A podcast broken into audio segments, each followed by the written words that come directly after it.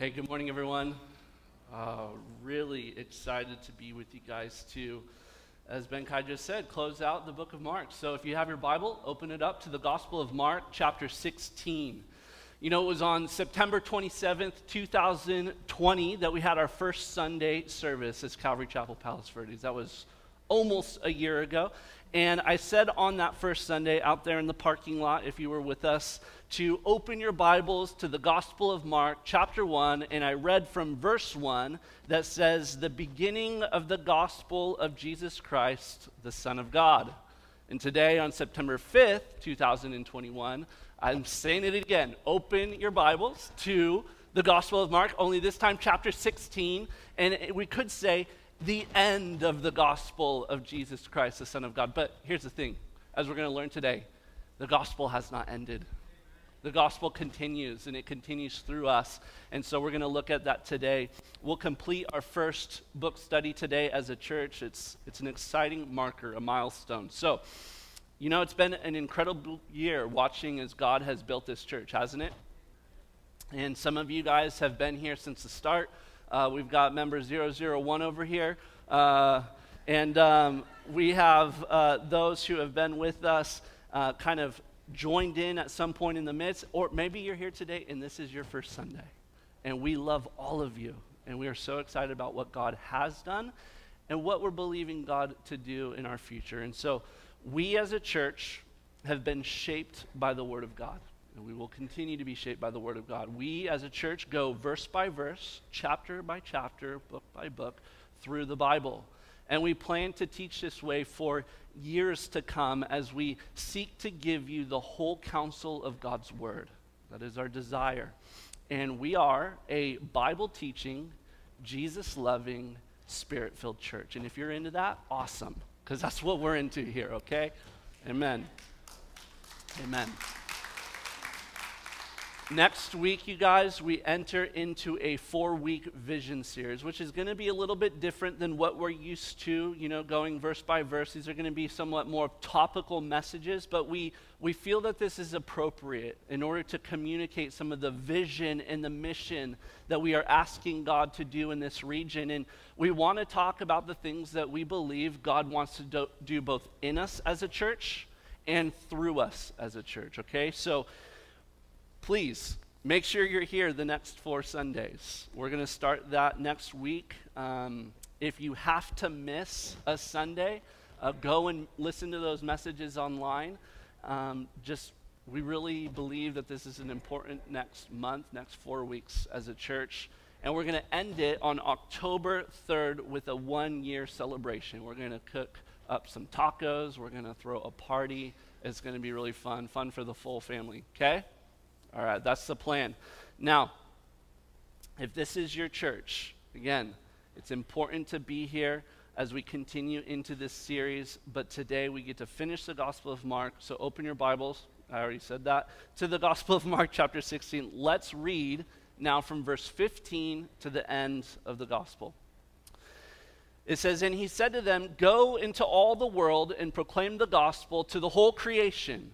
Whoever believes and is baptized will be saved, but whoever does not believe will be condemned. And these signs will accompany those who believe. In my name they will cast out demons, they will speak in new tongues, they will pick up serpents with their hands, and they will drink and they drink any deadly poison, it will not hurt them. They will lay their hands on the sick and they will recover. So then, the Lord Jesus, after he had spoken to them, was taken up into heaven and sat down at the right hand of God. And they went out and preached everywhere, while the Lord worked with them and confirmed the message by accompanying signs. Okay, so last Sunday was epic. We proclaimed that Jesus is alive, that he conquered sin and death and the devil when he rose from the grave and he appeared to witnesses, eyewitnesses to the fact that Jesus was alive. He first appeared to the women who went there early in the morning that first Sunday and saw that the tomb was empty. He then showed himself alive to the disciples who, look, he had to kind of press through their unbelief, right? And then he went on to Galilee and he appeared to over 500 witnesses at one time. We see that in 1 Corinthians 15. So Jesus being alive is historical and verifiable. There is undeniable proof that Jesus is who he said he is and that he did what he said he would do. We can look to the scriptures to see these. And what we have seen so far in the Gospel of Mark is that Jesus is the Son of God, aka God the Son. And that he lived a sinless life and he died a sinner's death and he rose from the dead to give sinful men and women, just like you and me, the gift of eternal life. And this is the gospel. This is what we have been declaring week after week as we've been going through this gospel. And look, the way that Jesus chose to spread this message, as I said, the gospel doesn't end, the gospel continues to move out, is that he chose to empower men and women, men and women just like you and me, to go into the whole creation and to proclaim this gospel. And we see here that he commissioned those first disciples that we've been reading about in this gospel. And look, aren't we thankful for the faithfulness of those first believers that Jesus commissioned? If you think about it, the fact that they took that message that Jesus died and was buried and rose from the dead has now made its way all the way to Palos Verdes, California in 2021. It's because of the faithfulness of each generation taking the gospel to places where it has not gone. And how this happened truly is because of what we're going to talk about today. In that believers in Jesus have been commissioned by Jesus and that God has empowered believers by his Holy Spirit to go and to tell the gospel. It started from Jerusalem to Judea to Samaria and to the ends of the earth to the glory of the Father. And we have been commissioned with this same work. Amen, church? Amen. We are to take this message of the gospel out from these four walls and into the world that we go. Are you excited about doing that? Yeah? Good. Because going with the gospel and telling people of the good news of Jesus is something that ought to get you excited. I, I hope it isn't. Look, if, if you're here today, and in all honesty, you're bringing the real you to the real Jesus, you're kind of saying, I, I don't know that I'm so stoked as you seem to be about taking the gospel to the world right? Now, before we get into this, which I'm really excited to talk about the Great Commission of us taking the gospel, I, I want to talk about something from the text because as a Bible teacher, I, I think it's right to do this.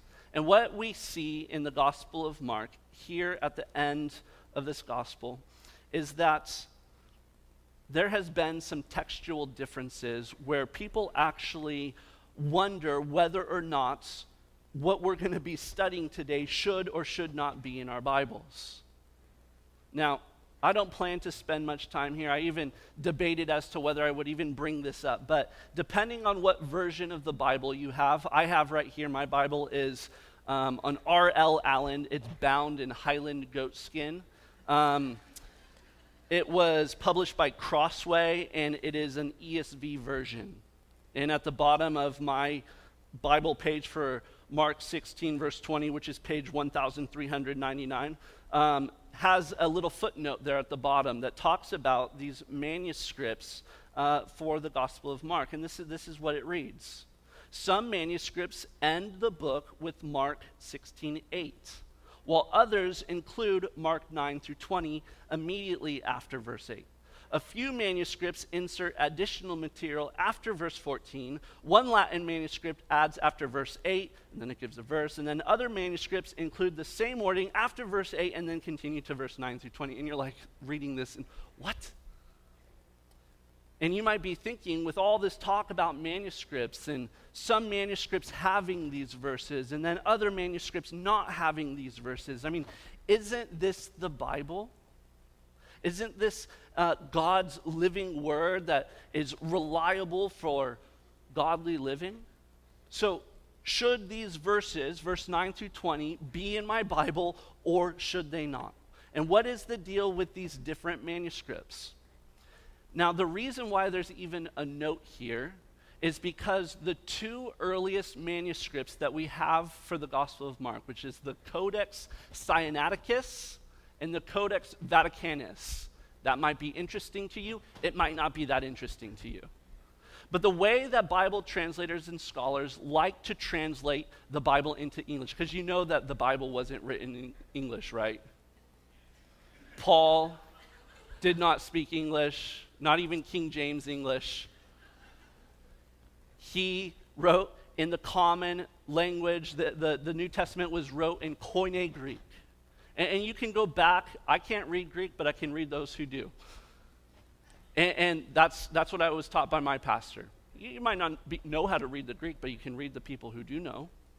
And, and, and, I don't know so much about the whole Codex Sinaiticus and Codex Vaticanus. I, I did my research and I did my studies. And I believe that verse 9 through 20 should be in our Bibles. And I'm going to give you four simple reasons for why I think it should be there, okay?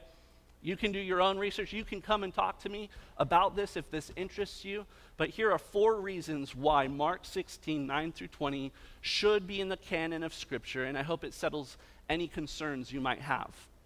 Reason number one is because there are thousands of manuscripts that contain verse 9 through 20. And yes, they are later copies, and the original, most earliest copies we have do not contain these verses. However, those thousands of other manuscripts are still reliable and are still accurate. Reason number two there were some early church leaders who were aware of and wrote about verse 9 through 20 in their writings, which predates the Codex Sinaiticus and the Codex Vaticanus. So if you're going with the early thing, these, these guys were mentioning it in their writing.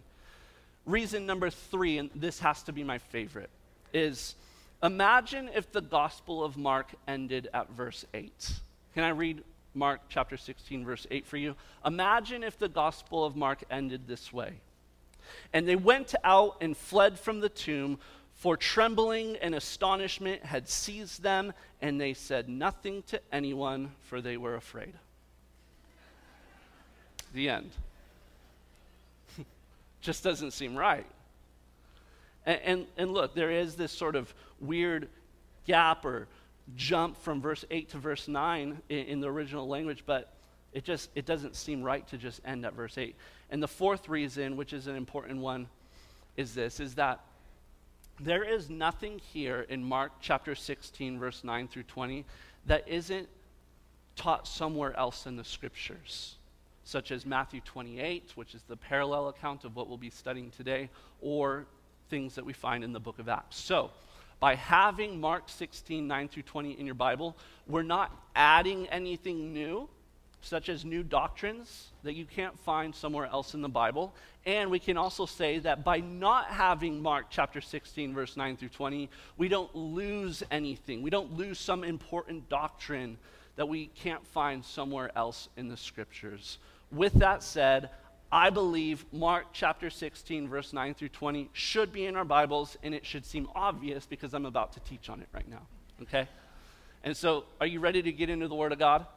Amen. I think this is an important thing to bring up because, listen, friends, the Word of God is reliable, it is trustworthy. And you can go to the ancient manuscripts and you can see that, that, that it is a miracle from God that we have his revelation to us and it can be trusted. Amen. You can build your life on this book. Amen. Amen. Let's get into it. Verse 15. He said to them, Go into all the world and proclaim the gospel to the whole creation. So, who did Jesus say this to? Well, we saw in verse 14 that he appeared to his disciples who were reclining at a table. And he came to these guys after they had already seen two groups of witnesses who testified that Jesus was alive. The first were the women. They had seen Jesus alive and they came and told the men. And, and those 11 disciples didn't believe it. And then we see these two disciples who met Jesus on the road. They came back and appeared to the 11 and said, Jesus is alive. But they were still sitting back, reclining at their table, wallowing in their unbelief. They did not believe the testimonies of others. And then when Jesus shows up, he rebuked them for their unbelief. And look, aren't we thankful that Jesus didn't rebuke his disciples in verse 14. And then we read, and Jesus ascended to heaven, and the last interaction that he had with his disciples was that he rebuked them. I'm thankful that that wasn't the case, but what I'm also thankful for is the fact that I have a God who rebukes me. Because listen, I need to be rebuked from time to time. I don't know about you. I need to be rebuked for sitting back at the table, as it were, not being active in my faith, not responding as I should to the fact that Jesus is alive. I need to be rebuked from time to time because I am not always moved by the gospel as I should. And so Jesus did come. He did rebuke his disciples for their unbelief, for not being moved by the gospel. And Jesus will do that for you today if you need that. If you have sort of hardened your heart in unbelief, today you need to believe God. And, you need Jesus to speak to you, and maybe it is a loving rebuke because we have Jesus, who is God, who leads us with grace and truth. And, and it's a double edged sword, man. You need grace, but you need truth spoken to you. And Jesus did that right before he ended his time on the earth. He, he ended his time, though not with a rebuke, but rather Jesus left his disciples with a command and with a command to move in faith with the promise that he would empower them he said to those disciples who had been fearful and unbelieving to go into all the world and proclaim the gospel to the whole creation. We read in Mark chapter 20, uh, Matthew 28, verse 18 through 20, the parallel account of this great commission. It says, And Jesus came and said to them, All authority in heaven and on earth has been given to me. Go therefore and make disciples of all nations, baptizing them in the name of the Father and of the Son and of the Holy Spirit, teaching them to observe all I have commanded you. And behold, I am with you always, even to the end of the age. Now, Mark chapter 16 and Matthew chapter 28 are what have been called the Great Commission. And notice it is not called the Great Suggestion. And please be aware that if you are a disciple of Jesus Christ, that if you are not fulfilling your part of the Great Commission, then you are committing what the Bible says is a sin of omission. And a sin of omission is not doing what you know God has commanded you to do. And we know that God has commanded that all believers go into all the world to proclaim the gospel. Now, let's just make sure this morning that we all know what God has called us to do. And, and, let's be sure that we're not putting any obstacles in the way of simply being faithful to do what God has simply commanded of us. Let's not overcomplicate this, okay? Textual differences in early manuscripts might be complicated, but the Great Commission is not complicated. We're going to talk about how we have been sent and empowered by Jesus. We're told to go into all the world and proclaim the gospel. That is what Jesus said to do. So, what is he saying? Is Jesus saying that you need to get on an airplane and you need to go do missions work in another nation? That's certainly included, right? God does call some Christians to take the gospel from where they are into a far reaching place to people who have not been told or who have not heard the gospel of Jesus Christ. And we thank God that there have been faithful men and women throughout the history of the church who have taken the gospel to places where it, it risks their lives to do so. And there are people still today who continue to do that, and bless those men and women who do so. And perhaps that might be a calling that God does have upon your life. You know, ha- have you ever been open to the idea that God would call you and send you to a different place to take the gospel of Jesus Christ to people who have not heard or have not known that Jesus died and was buried and rose again.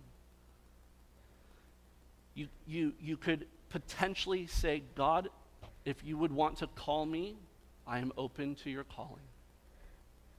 It's a wonderful thing when we see this happen, and we want to be a church that sends if you begin to pray that prayer, if we as a church begin to pray the prayer of not so much as what we will do as we gather, but what we will do as we scatter, what we will do as we go from Palos Verdes to the South Bay to California to the United States and to the ends of the earth.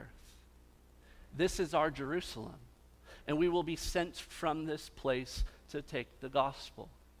But look, the idea of the command to go into all the world doesn't necessarily have the idea that you need to leave one place and go to another, although, again, that is included, but it really has this idea. As you are going into all your world, proclaim the gospel. So, friends, what is your world? Is your world Monday through Friday at PV or Penn High? proclaim the gospel? Is your world going to the baseball field or the soccer field on Saturday with your kids? Proclaim the gospel. Is your world going to the store, uh, talking on a customer service line with someone? driving the neighborhood kids around for errands, picking up food from your favorite to go place, visiting your family in the final years of their lives proclaim the gospel? Is your world youth ministry, women's ministry, men's ministry? Because, yeah, there's a world in the church, and, and, we bring the gospel here, but there is a world outside the church, and both worlds need the proclamation of the gospel. Again, from Palos Verdes to the South Bay to California to the United States to the ends of the earth, we are to proclaim the gospel. Okay. Here's what you might potentially be thinking right now Daniel, I understand you, and I've heard this before, but it's not as easy as you're making it seem. You are a pastor, you proclaim the gospel for a living, and you're good at it. I'm not good at it. This stuff just absolutely freaks me out you know, I, I might proclaim the gospel a little bit here and a little bit there, but, but not as much as I know that I should, and, and not as much as I would want to. So, so why, why don't you just ease up a little bit? Why, why are you preaching this message of the proclamation of the gospel to the whole world? Don't you know that you're going to make me feel convicted? Yep. Listen, do you think that the freshly rebuked disciples were all giddy about getting out there, taking the gospel to the ends of the earth? No, I don't think so. In fact, I know so. Because Jesus would not let them get started on the Great Commission until they received power from outside themselves to accomplish what Jesus was sending them to do. Look in Acts chapter 1, verse 4 through 5. Right before Jesus ascended to heaven, he ordered that his disciples should not depart from Jerusalem. He said, Do not go into all the world yet. Why?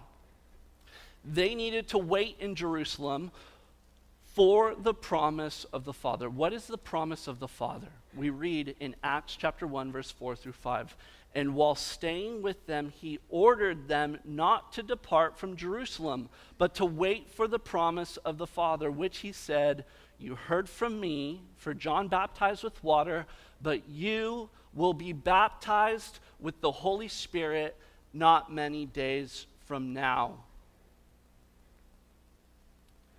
Jesus ordered his disciples that they could not and they should not try to fulfill what Jesus was commanding them to do without first being baptized with the Holy Spirit. Listen right now, church. I am absolutely convinced that if we as a church want to see the gospel reach into this world with great power and effectiveness, we need the baptism with the Holy Spirit. We need the continuous and ongoing filling of the Holy Spirit in our lives. And if you stick around this church long enough, I believe you are going to discover exactly what we are talking about. That Jesus has promised, it is a promise of the Father that you can have the Holy Spirit to empower you for the Great Commission. He is a father who loves to give the Holy Spirit when his children ask him. Now, when we look back in Mark, we see that, that everything Jesus says after this, this command to go and to proclaim the gospel, it, it has everything to do with authority and provision and empowerment given. Here's a principle in the kingdom of God when God commands, he also enables. He will not tell you to do something without supplying you with the power to do it. And if God has told us to take the gospel to the ends of the earth, will he not supply us with the power for it? Let's look in Mark 16 because it says, Whoever believes and is baptized will be saved, but whoever does not believe will be condemned. The result of the disciples being empowered and sent into the world is that people would believe. Let me read to you Romans chapter 10, verse 14 through 15 in the New Living Translation. But how can they call on him to save them unless they believe in him? And how can they believe in him if they have never heard about him? And how can they hear about him unless someone tells them? And how will anyone go and tell them without being sent? That is why the scriptures say, How beautiful are the feet of messengers who bring good news. So when we stand up today on our two feet from sitting in your chairs today, we are going to go into the world and you know what God has for you to do, don't you? You know what He has commanded. And, if you need the power to do it, then pray while you're here today in this church where God would love to pour out His Spirit upon you and ask Him that He would fill you with His Spirit so that you can boldly and effectively proclaim Jesus Christ to lost people to see them saved and baptized. Let's not overcomplicate this. It says, whoever believes, which means that this message is for all people.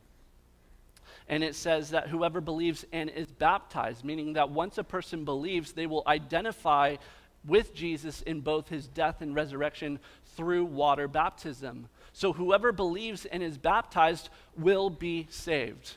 Now, let's get this right. It is the believing that saves you. The baptism is an outward sign of the inward work. This verse does not teach that baptism is required for salvation. And, and I'm not even going to make a case for that right here. Uh, the Bible is clear enough because whoever does not believe will be condemned. Believe what? In baptismal regeneration? No. If you do not believe that Jesus Christ is the Son of God, and that he gave himself on a cross for your sins and rose from the dead to give you the gift of eternal life. And if you've rejected that, you're rejecting God's best way, as I've been saying, of how he knows to tell you he loves you. And if you've rejected that, then you're an unbeliever. And the Bible says you are condemned. And I don't condemn you. Jesus has not condemned you. You have chosen your condemnation. The condemnation comes from your own sin that you choose to live in. And I pray to the Lord of heaven and earth that no one in this room today would get up on their two feet and walk out of this church today with any condemnation. There is no condemnation, whether you think that I'm condemning you for not preaching the gospel enough. There's no condemnation for sin because in Christ there is therefore now no longer any condemnation. We are in Christ and we are uh, pleased to serve our God. Now, if you believe the gospel, you will be saved. If you confess with your mouth that Jesus is Lord, you believe in your heart that God raised him from the dead, you will be saved. Why? Because you have believed. Now, as soon as I say those words, I kind of want to, oh, hold on. So, so all, I'm, all you're saying is I have to believe and then I'm saved. I don't have to be baptized? Great. I don't have to be baptized. I just have to believe. And then I don't have to be baptized. Oh, so all I have to do is believe. I don't need to go out and proclaim the gospel. I can kind of choose whether or not I want to go proclaim the gospel to the ends of the earth. Okay, all I have to do is believe and I'm saved. Oh, dear friends, if you read the Bible, you will see you will see that if there is nothing that you are doing to show your belief, the Bible warns you. Let us show our belief through baptism and through the proclamation of the gospel. We have an inflatable hot tub. Rob's got a swimming pool. There is a wonderful Pacific Ocean. And if you are a believer and you have not been baptized, let's do it. And if you need power from outside yourselves to be a bold and effective witness for Jesus Christ, we would love to pray that the Holy Spirit would come upon you. If there is nothing that we are doing, nothing that we are seeking, the scriptures warn us. In verse 17, Jesus went on to say, And these signs will accompany those who believe. In my name, they will cast out demons, they will speak with new tongues, they will pick up serpents with their hands, and if they drink any deadly poison, it will not hurt them, and they will lay hands on the sick, and they will recover. And here Jesus says that these signs would accompany those who believe, that these signs will go with us. And if you're honest, you're kind of interested in this list. Right? And I'm just going to quickly go through them, okay? First, they will cast out demons. On December 27th, I taught a message from Mark chapter 5, verse 1 through 20 on Jesus and demons. And if you want to learn about demons and the authority that we have in Christ to cast out demons, go online and you can listen to that message. Done. They will speak with new tongues. In the book of Acts, when the Spirit of God came upon those first 120 disciples in that upper room, we see that they spoke with tongues. We also see later in 1 Corinthians chapter 14 the direct and clear teaching from Scripture on what this gift of the Holy Spirit is. And if you have questions about the gift of tongues, you can speak to any of our young adults because I just taught on it a couple weeks ago. Raise your hand if you know about the gift of tongues biblically. Right here, these guys, all of them, right? Go talk to them if you have questions. All right? I'm going to clarify this one real fast. The, the, the gift of tongues can be a sign of the baptism with the Holy Spirit. But let's get this straight from the Word of God. It is not the sign that you have been baptized with the Holy Spirit. That is an error in teaching. The, the, the sign, the guaranteed sign that you've been baptized with the Holy Spirit is that you are a bold and fruitful witness for Jesus Christ in the world. Amen? Amen. They will pick up serpents with their hands, and they will drink any, any deadly poison, and it will not hurt them. And, and, is there anyone in the congregation I can point to for this one? You said, if, if, okay, no, no? Anyone picking up serpents with their hands? No? Okay, good. You shouldn't do that. but if we go to the New Testament, for instance, in the book of Acts, where Paul was shipwrecked on an island called Malta, and he was going around and he was collecting firewood to stay warm because it was all wet and he just swam from a shipwreck, that a snake jumped out, bit him on the hand, and he shook this deadly and poisonous snake into the fire, and all the natives were just like, when's he going to croak? They were waiting for him to die, and when Paul did not die, the, the islanders began to worship him as if he was a god. And then he used it as an opportunity to proclaim the gospel.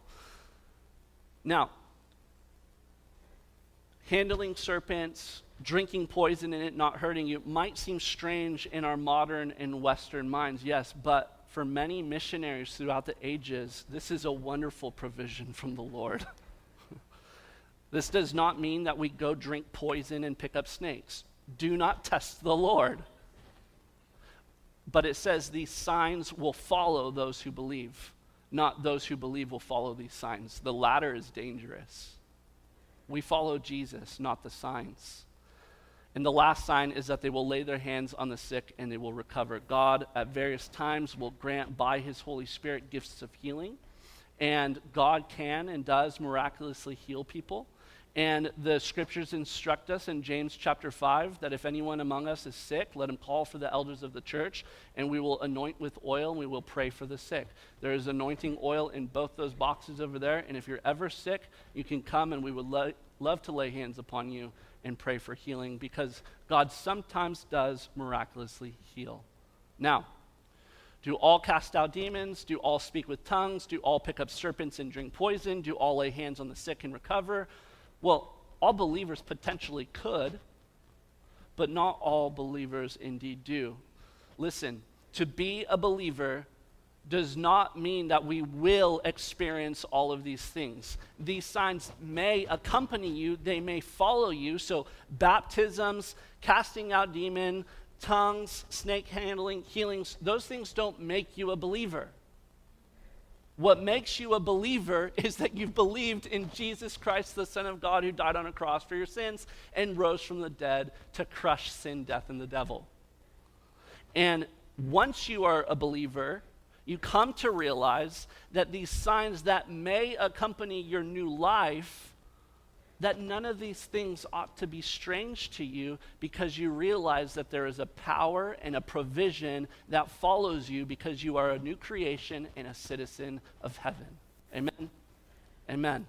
So read your Bible and base what you are expecting to follow your life as a believer from the Word of God. Jesus said these signs would follow those who are active in his commissioning. Because again, if God sends you to a remote village to proclaim the gospel, then you want the part about snakes and poison to be in your Bible. And then verse 19 So then the Lord Jesus Christ, after he had spoken to them, was taken up into heaven and sat down at the right hand of God so beautiful because Jesus left heaven so that his helper could come. See, if Jesus remained on the earth, he could only be in one place at one time. But because he ascended to heaven, it was better so that the Holy Spirit could be in all places at all times because the Spirit of God indwells believers in Jesus. And so Jesus was taken into heaven, and that's where he is right now. He sat down, which is a posture that speaks of his work being complete. And he's at the right hand of God, which speaks of the authority that he has, which is absolute. And he's in heaven right now, and he's praying for us as we've gathered this morning. And he's praying that we would take what we've heard today and take it to others. We have been commissioned by Jesus today. This wasn't just for those disciples who heard it then, it is for us today. And so, those disciples, praise be to God, that they didn't stay reclined at a table in unbelief, in hardness of heart. And I pray for you that you would not remain reclined in your chair, taking in the gospel and it never coming back out through you. And then, verse 20, they went out and preached everywhere while the Lord worked with them and confirmed the message by accompanying signs. As we end here this morning, and as you get up on your two feet today and walk out those doors and into your world, you are either going to live out Mark chapter 16, verse 8, or you're going to live out Mark chapter 16, verse 20. So if you want to leave here today and live out Mark chapter 16, verse 8, this is what it says. And they went out and fled the tomb, for trembling and astonishment had seized them, and they said nothing to anyone, for they were afraid. And too many believers today are living Mark 16, 8, where they are going out and saying nothing to anyone because they live in fear fear of what people might think, fear of what people might say, or fear of what people might do to you. Or you can pray to the Holy Spirit to come upon you to make you a bold witness of the gospel.